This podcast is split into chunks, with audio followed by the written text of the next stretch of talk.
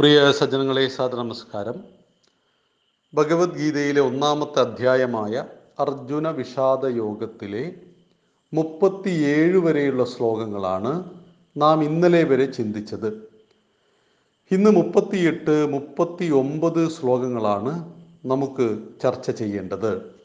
മുപ്പത്തിയെട്ടാമത്തെ ശ്ലോകം: യദ്യപ്യേതേന പശ്യന്തി ലോഭോപഹതചേതസഃ കുലക്ഷയകൃതം ദോഷം മിത്രദ്രോഹേ ച പാതകം.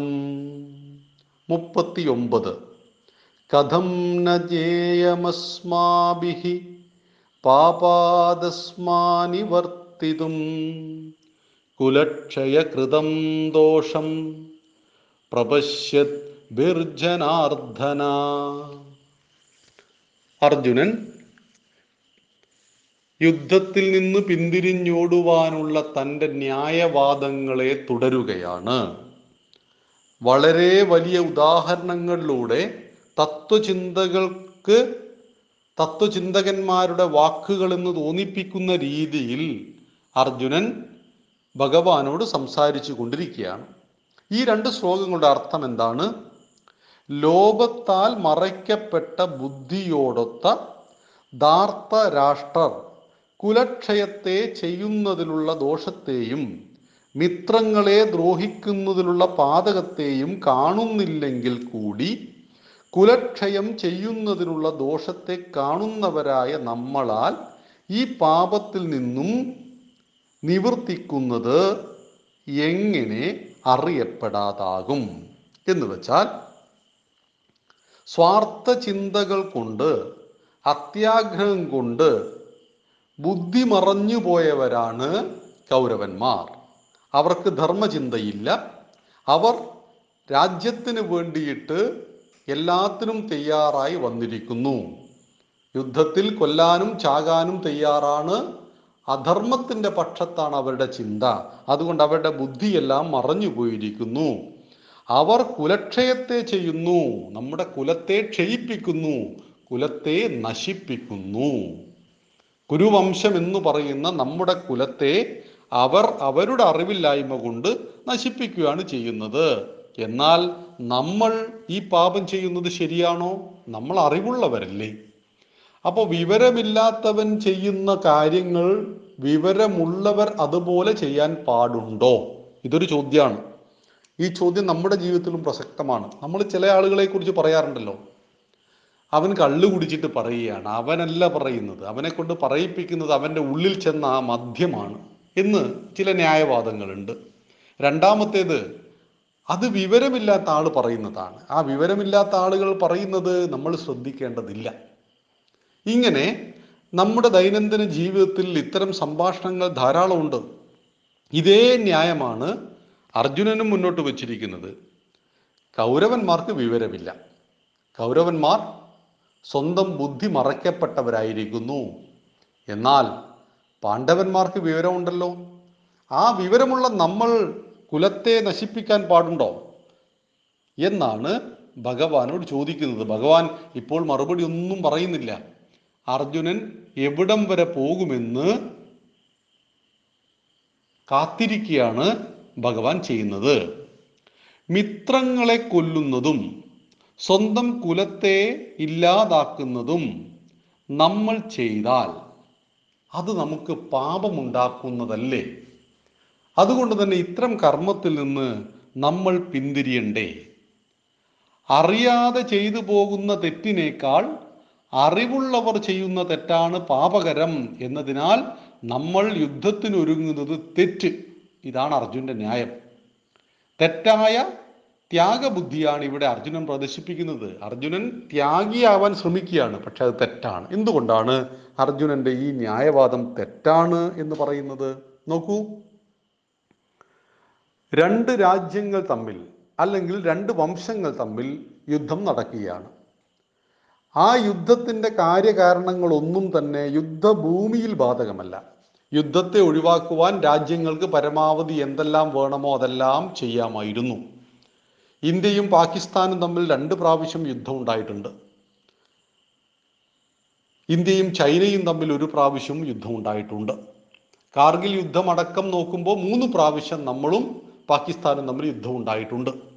അപ്പൊ ഈ യുദ്ധം രണ്ട് രാജ്യങ്ങൾ തമ്മിൽ ഉണ്ടാകുമ്പോൾ യുദ്ധം തുടങ്ങുന്നതിൻ്റെ തൊട്ട് നിമിഷം മുമ്പ് വരെ ആ യുദ്ധത്തെ നിർത്തിക്കുവാൻ ആവശ്യമായ കാര്യങ്ങൾ ചർച്ചയും എല്ലാം രാജ്യങ്ങൾക്ക് തമ്മിൽ നടത്താം, ഐക്യരാഷ്ട്രസഭയ്ക്ക് ഇടപെടാം, എല്ലാം ചെയ്യാം. പക്ഷെ യുദ്ധം തുടങ്ങിക്കഴിഞ്ഞാൽ പിന്നീട് അവിടെ ന്യായവാദങ്ങൾക്ക് യാതൊരു പ്രസക്തിയുമില്ല. ഇവിടെ അർജുനൻ പറയുന്നത് ഇതാണ്, യുദ്ധം തുടങ്ങിയിട്ടില്ല, യുദ്ധത്തിന് തയ്യാറായിട്ട് നമ്മൾ രണാങ്കണത്തിൽ എത്തിയിട്ടേ ഉള്ളൂ, നമ്മൾ ആർക്ക് നേരെയും അങ്ങോട്ടും ഇങ്ങോട്ടും അമ്പയച്ച് തുടങ്ങിയിട്ടില്ല, ആയുധം പ്രയോഗിച്ചു തുടങ്ങിയിട്ടില്ല. അപ്പൊ ഈ നിമിഷവും നമ്മൾ പിന്തിരിഞ്ഞാൽ അതെങ്ങനെയാണ് തെറ്റാകുന്നത്? കാരണം യുദ്ധത്തിലുള്ള പാപങ്ങളും മരണങ്ങളും ഒന്നും സംഭവിച്ചു തുടങ്ങാത്തതിന് മുമ്പ് നമുക്ക് ഈ കാര്യം ബോധ്യപ്പെട്ടു നമ്മൾ പിന്തിരിഞ്ഞോടിയാൽ അല്ലെങ്കിൽ പിന്തിരിഞ്ഞു പോയാൽ അത് തെറ്റാണോ? തെറ്റാണ്. എന്തുകൊണ്ടാണ്? അർജുനന്റെ മാനസിക ഭാവം സ്വജനങ്ങളാൽ സ്വജനങ്ങളെ കൊന്നുകൊണ്ടുള്ള ഈ രാജ്യം മൂന്ന് രാജ്യങ്ങൾ കിട്ടിയാൽ പോലും എനിക്ക് വേണ്ട എന്ന് അർജുനൻ പ്രഖ്യാപിച്ചു. ഈ ഭാവമാണോ യുദ്ധത്തിൽ ഉള്ള പാണ്ഡവന്മാരുടെ മൊത്തത്തിലുള്ള ഭാവം? ആയിരം സൈനികന്മാർ ഒരു ഭാഗത്തുണ്ട്, അതിൽ ഒന്നോ രണ്ടോ ആളുകൾ അഹിംസ സംസാരിച്ചാൽ, ഒന്നോ രണ്ടോ ആളുകൾ യുദ്ധം ഒഴിവാക്കണമെന്ന് പറഞ്ഞാൽ ബാക്കി വരുന്ന തൊള്ളായിരത്തി തൊണ്ണൂറ്റി എട്ട് ആളുകളുടെയും അഭിപ്രായമായിരിക്കുമോ അത്? അല്ല. തീർച്ചയായിട്ടും യുദ്ധത്തിന് വന്നവർ അവരുടെ ശങ്കെല്ലാം മുഴക്കി പെരുമ്പറകൾ മുഴക്കി യുദ്ധത്തിന് സജ്ജമായി നിൽക്കുമ്പോൾ അവരോട് അർജുനൻ പറയുകയാണ്, മുന്നിൽ കിടക്കുന്ന ആളുകളെ നോക്കൂ, എല്ലാം ബന്ധുജനങ്ങളാണ്, യുദ്ധത്തിന് ഞാനില്ല എന്ന് അർജുനൻ പാണ്ഡവന്മാരോട് ന്യായം പറഞ്ഞാൽ, പ്രത്യേകിച്ച് ഭീമനോടായിരുന്നു ഈ ന്യായം പറയുന്നെങ്കിൽ എന്തായിരിക്കും ഭീമന്റെ മറുപടി? യുദ്ധത്തിന് വരുന്നതിന് മുമ്പ് അർജുന, നിനക്കറിയാമായിരുന്നില്ലേ നമ്മുടെ ശത്രുക്കളായിട്ട് മുന്നിൽ നിൽക്കുന്നവർ ഇവരൊക്കെ ആയിരിക്കുമെന്ന് നിനക്കറിയാമായിരുന്നില്ലേ? തീർച്ചയായിട്ടും അർജുനന് മറുപടിയുണ്ടോ? ഇവിടെ അർജുനൻ അനാവശ്യമായ ത്യാഗബുദ്ധി കാണിക്കുകയും ആ ത്യാഗബുദ്ധിയെ ന്യായീകരിച്ചുകൊണ്ട് നല്ല തത്വചിന്താപരമായ പ്രസംഗങ്ങൾ നടത്തുകയുമാണ് ചെയ്യുന്നത്. ഇത് തെറ്റായൊരു കീഴ്വഴക്കമാണ്. കർമ്മത്തിന് നിയോഗിക്കപ്പെട്ട ആളുകൾ ആ കർമ്മം ചെയ്യണം. ഇവിടെ യുദ്ധമാണ് അർജുനന്റെ കർമ്മം. ആ കർമ്മത്തിൽ നിന്നും പിന്തിരിഞ്ഞോടുവാൻ യുദ്ധത്തിന്റെ പൊതുനീതിയിൽ അർജുനന് യാതൊരു അധികാരവും അവകാശവും ഇല്ല. കാരണം ഇത് അർജുനൻ വ്യക്തിപരമായി ചെയ്യുന്ന യുദ്ധമല്ല.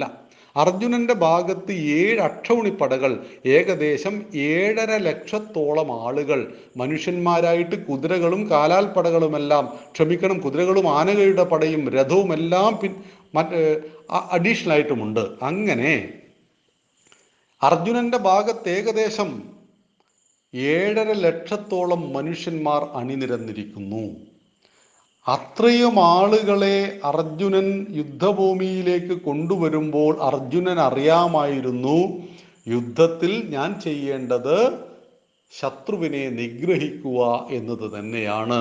അവിടെ അവരോട് പോയിട്ട് അർജുനൻ ഈ ന്യായം പറഞ്ഞാലുള്ള അവസ്ഥ എന്തായിരിക്കും? യുദ്ധം നമ്മൾ ചെയ്യുന്നില്ല എന്ന് യുദ്ധത്തിന് വന്ന ഈ ഏഴര ലക്ഷം ആളുകളോട്, അർജുനന്റെ പക്ഷത്തുള്ള ആളുകളോട് പറഞ്ഞാലുള്ള ന്യായം എന്തായിരിക്കും? ആർക്കും അംഗീകരിക്കാൻ സാധ്യമല്ല. ഒരു വ്യക്തി എന്ന നിലയിൽ ഈ ന്യായങ്ങൾക്കെല്ലാം പ്രസക്തിയുണ്ട്. തീർച്ചയായിട്ടും കൊലപാതകത്തെ ഒഴിവാക്കണം, നമുക്ക് രാജ്യത്തിൻ്റെ ആവശ്യമില്ല, ഒരു വ്യക്തി എന്ന നിലയിൽ ഇതെല്ലാം പറയാം. പക്ഷേ ഒരു രാഷ്ട്രത്തിൻ്റെ പൊതു താല്പര്യം വ്യക്തിയുടെ താല്പര്യങ്ങൾക്ക് മേലെയാണ് എന്നറിയുക. ഇത് രാമൻ നമ്മളെ പഠിപ്പിക്കുന്നുണ്ട്. രാമായണത്തിൽ ഭാര്യയും രാജാവും തമ്മിലൊരു സംഘർഷം നടന്നു. ഭാര്യയെ വേണമോ? ഭർത്താവ് എന്ന് പറയുന്ന രാമൻ ഒരു മാനസിക സംഘർഷത്തിലായി. തൻ്റെ ഭാര്യയെ വേണമോ രാജ്യത്ത് വേണമോ? ഇവിടെ ഒന്നാമത്തെ ധർമ്മം ഏതായിരുന്നു രാമൻ്റെ? രാജാവാവുക എന്നുള്ളതായിരുന്നു. രണ്ടാമത് ഭർത്താവണം. ഒരു അധ്യാപകൻ ക്ലാസ് മുറിയിൽ പഠിപ്പിക്കുന്നു, അമ്പത് കുട്ടികളുണ്ട്, അതിലൊരു കുട്ടി അധ്യാപകന്റെ മകനാണ് എങ്കിൽ അദ്ദേഹം ക്ലാസ് മുറിയിൽ ഒന്നാമത് അധ്യാപകനാവണം, രണ്ടാമത് അച്ഛനാവണം. ഇതേ അധ്യാപകൻ വീട്ടിൽ തിരിച്ചെത്തി കഴിഞ്ഞാൽ വീട്ടിൽ അദ്ദേഹം ഒന്നാമത് അച്ഛനാവണം, രണ്ടാമത് അധ്യാപകനാവണം. ഓരോ സ്ഥലത്ത് ഓരോരുത്തർക്കും ധർമ്മങ്ങൾ വ്യത്യസ്തമാണ്, കർമ്മങ്ങളും വ്യത്യസ്തമാണ്. യുദ്ധഭൂമിയിൽ അർജുനന്റെ കർമ്മം എന്ന് പറയുന്നത് യുദ്ധം ചെയ്യുക എന്നുള്ളതാണ്. ആ യുദ്ധത്തിൽ ഒരു ന്യായീകരണത്തിനും സ്ഥാനമില്ല എന്നാണ് യുദ്ധത്തിന്റെ നീതി. അർജുനൻ തൻ്റെ ന്യായവാദങ്ങൾ നിർത്തുന്നില്ല, അദ്ദേഹം തുടരുകയാണ്. എങ്കിൽ കൂടി അർജുന വിഷാദ യോഗം എന്ന് പറയുന്ന ഒന്നാമത്തെ അധ്യായം അത്ര പ്രസക്തമല്ല ഭഗവത്ഗീതയിൽ നോക്കുമ്പോൾ. ഇതിൻ്റെ മറുപടി രണ്ടാമത്തെ അധ്യായം മുതൽ ഭഗവാൻ തുടങ്ങുകയാണ്. അവിടുന്ന് മുതലാണ് അർ അർജുനൻ്റെ വിഷാദം, ആ വിഷാദത്തിൻ്റെ കാരണങ്ങൾ, അതിൻ്റെ ന്യായീകരണങ്ങൾ, അതിൻ്റെ പ്രസംഗങ്ങൾ എല്ലാമാണ് ഒന്നാമത്തെ അധ്യായമെങ്കിൽ, രണ്ടാമത്തെ അധ്യായത്തിൽ ഓരോ വാദങ്ങളെയും ഉള്ളി പൊളിച്ചെടുക്കുന്നത് പോലെ. ഉള്ളി പൊളിച്ചാലൊരു പ്രത്യേകത എന്താണ്? പൊളിച്ച് പൊളിച്ച് പൊളിച്ച് വന്നാൽ ഒന്നും ബാക്കി ഉണ്ടാവില്ല. അവസാനം ഉള്ളിക്കുള്ളിൽ എന്തെങ്കിലും ഒന്ന് കിട്ടുമെന്ന് കരുതി നമ്മൾ പൊളിച്ചു നോക്കിയാലുള്ള വാദം പോലെയാണ് അർജുനൻ്റെ വാദവും. ഒന്നും ഒരു അകക്കാമ്പും ഉണ്ടായിരുന്നില്ല. അങ്ങനെയാണ് രണ്ടാം അധ്യായം മുതൽ ഭഗവത്ഗീത ആരംഭിക്കുന്നത്. എന്നാൽ ഒന്നാം അധ്യായത്തിൽ അർജുനൻ കർമ്മത്തിൽ നിന്നും പിന്തിരിഞ്ഞോടുവാനുള്ള തൻ്റെ ന്യായങ്ങളെ വിശദീകരിക്കുകയാണ്. നമുക്ക് നാൽപ്പത് മുതലുള്ള ശ്ലോകങ്ങൾ നാളെ ചിന്തിക്കാം. നന്ദി, നമസ്കാരം, വന്ദേ മാതരം.